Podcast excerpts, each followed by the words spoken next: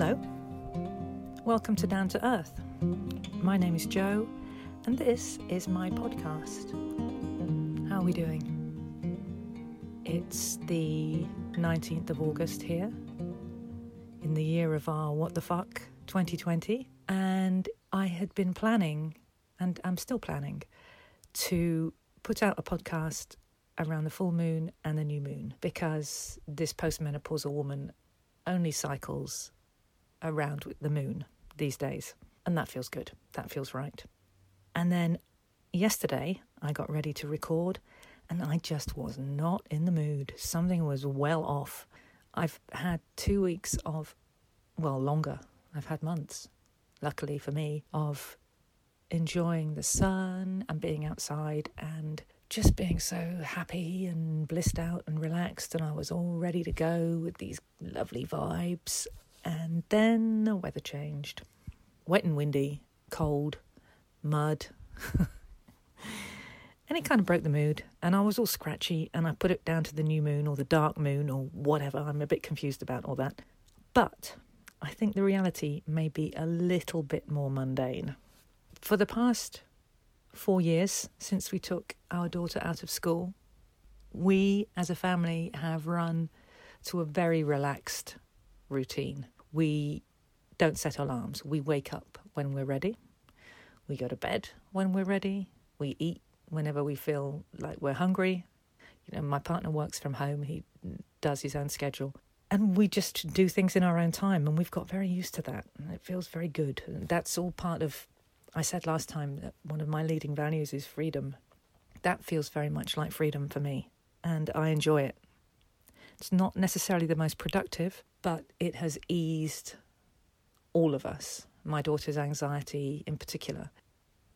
Now, this week, change has started because she's off doing a theatre workshop every day and she needs to be there at half past eight in the morning. And like me, she likes lots of time before she goes out. So we're getting up really early, and suddenly we have to be places and do things at a certain time and be organised and run by other people's timetables, which sadly is life for a lot of us and will probably be for her for at least a good few years. So it's essential that we learn how to do this again.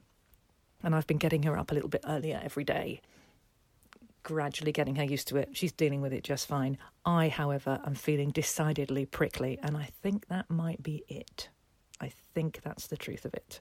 But the adjustment is good because she's starting college soon, and although it's only part time, we'll have to be off and out of the house three, maybe four days a week.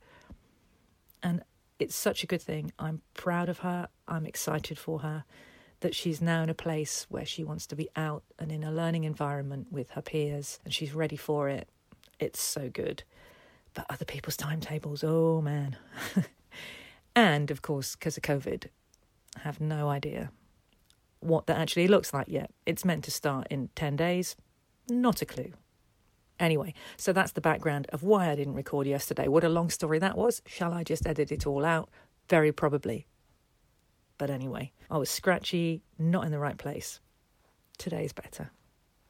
As I say, freedom is one of my leading values, and I've been working on defining those values a lot over the years, and more recently as life has entered a new phase. I need to or want to give myself some, you know, give myself a North Star to aim for. And my three leading values are freedom, beauty, and love. That's my top line. There's another four at the next level because I don't do well with with limiting myself in this way. There's lots of things that matter to me. So um, yeah, but those are my top three.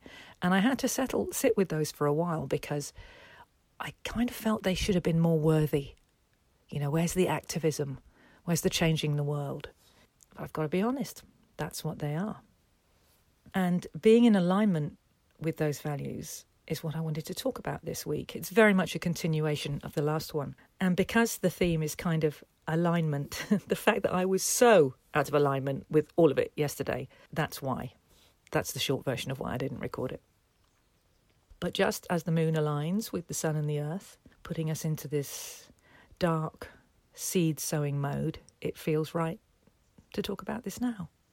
Anyway, I've been following or practicing a guided meditation, my favourite kind, for some weeks now. I thought, knowing me and my squirrel mind, that I would manage three or four days doing the same thing, that I would need to switch it up. And the teacher suggests that we do 40 days minimum. I know that I will definitely do that, if not more, because actually each day has been a richer experience. I meditate in the morning, outdoors. There's only been one day where I've wobbled a bit with my focus. I did it, but I was a little bit thinking about shopping lists. But I brought myself back again and again. But otherwise, it's been quite amazing. And I've gained insight each time. The meditation itself is quite simple wording quite a simple concept. But where I've gone with that each time has been deeper and richer. Do I keep saying deep and rich? That's kind of the theme of this.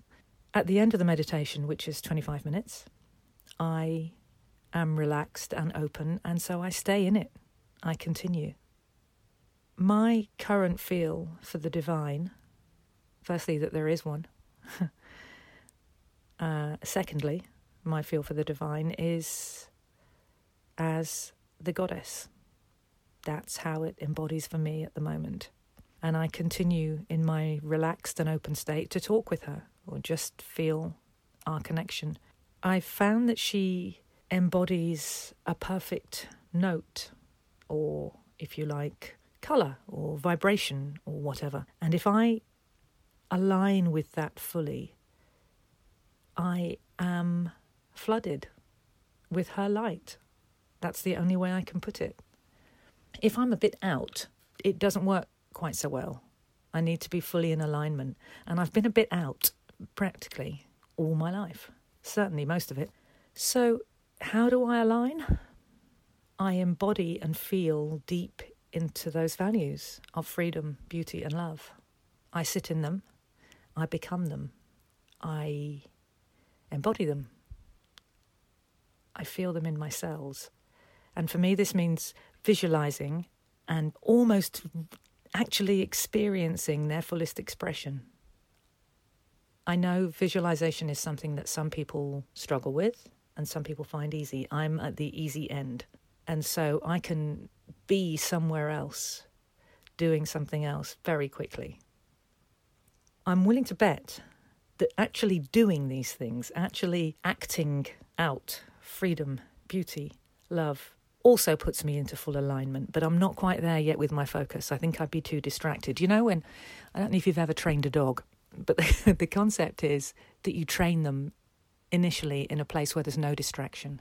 And once they're really solid, you take them to somewhere else where there's more smells, where there may possibly be a dog walking past in the distance, and you put them into higher and higher levels of distraction. I'm still in that empty room focusing on my meditation. I'm not ready to go out into the field with lots of other dogs and do it yet. One day I will.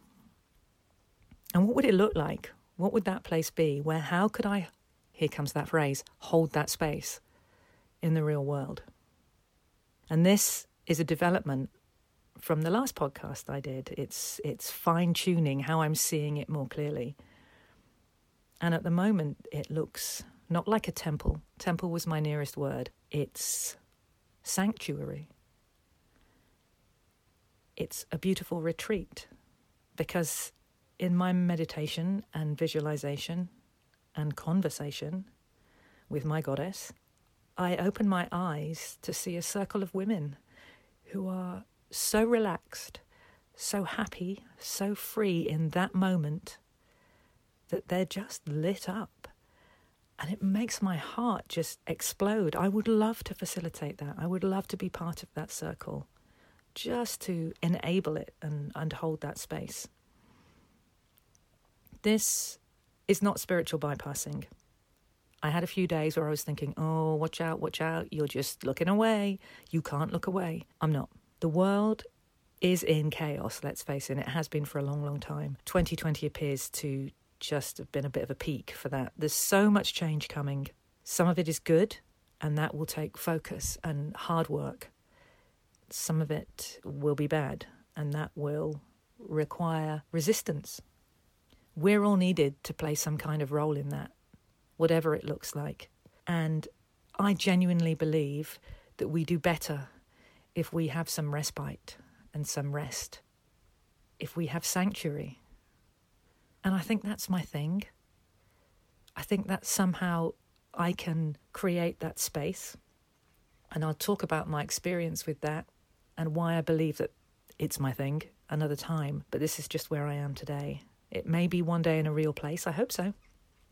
But also, I want to develop ways that we can do it within ourselves. This is not new. I know I'm far from the first person. People have been doing this for thousands of years. But I think it's my thing. And like I say, it's tempting for me to go, yes, but you need to be campaigning and uh, an activist and changing the world and saving all the th- people and the dogs and the things. And I don't think that's where I fit. And I've had to deal with that. And I'm coming into a place of comfort with it and not be ashamed of it and recognize that, yes, the world can be a really hard place and there's lots to be done. And I also am a completely normal person with a family and bills and shopping to do and the garden to look after and dogs to feed and family shit going on. You know, we all have these things. I'm just a normal person, but I believe we can find time for sanctuary, either for a week at some point in the year or for 15 minutes in a day. I know that it makes a vast difference. I know how healing it is. And I now accept that this is part of what I can do, it's part of what I can offer, it's what I want to do for myself as well as for other people, and that it has value, that it's important, that we need it. The idea excites me. When I visualize it, I resonate with her vibration. There's a capital H on that her with her vibration that she has for me, anyway. I attune to her note for me, and I feel the flow of her energy. Just as we'll always have a dark moon and the sun, so we can have the hard, confronting discomfort of change and the restful bliss of freedom, beauty, and love. As with everything, we start with ourselves. So I'm creating my own sanctuary first. But I do want to share. I want to put together something resources, inspiration to help you feel that you've had time in your sanctuary too, or mine. You're very welcome. This new moon, this black moon, is the right time to be vulnerable and talk about this, I think. So that's why I'm doing this. I don't want to be afraid of ridicule or being misunderstood. My focus is now on my alignment with my higher power because I have felt the difference I have felt how important that is. Not other people's opinions, not even the good ones. And that's not bypassing, that's knowing the source of my strength and my readiness, my power and my effectiveness. And that this is important stuff. Even when I'm just doing it for myself, I am important too. You are important too. I've got so much more to say about this. I could go on and on, but I'm kind of repeating myself at the moment because it's a work in progress, like me, like us. So that's the podcast this time. I hope it finds you well and ready for your season change, whichever way you're going, whichever hemisphere you're in. I will be back for the full moon, and until then, be well, be loved. Thank you, as always, for your time and your attention. I'm very grateful. See you later. Bye.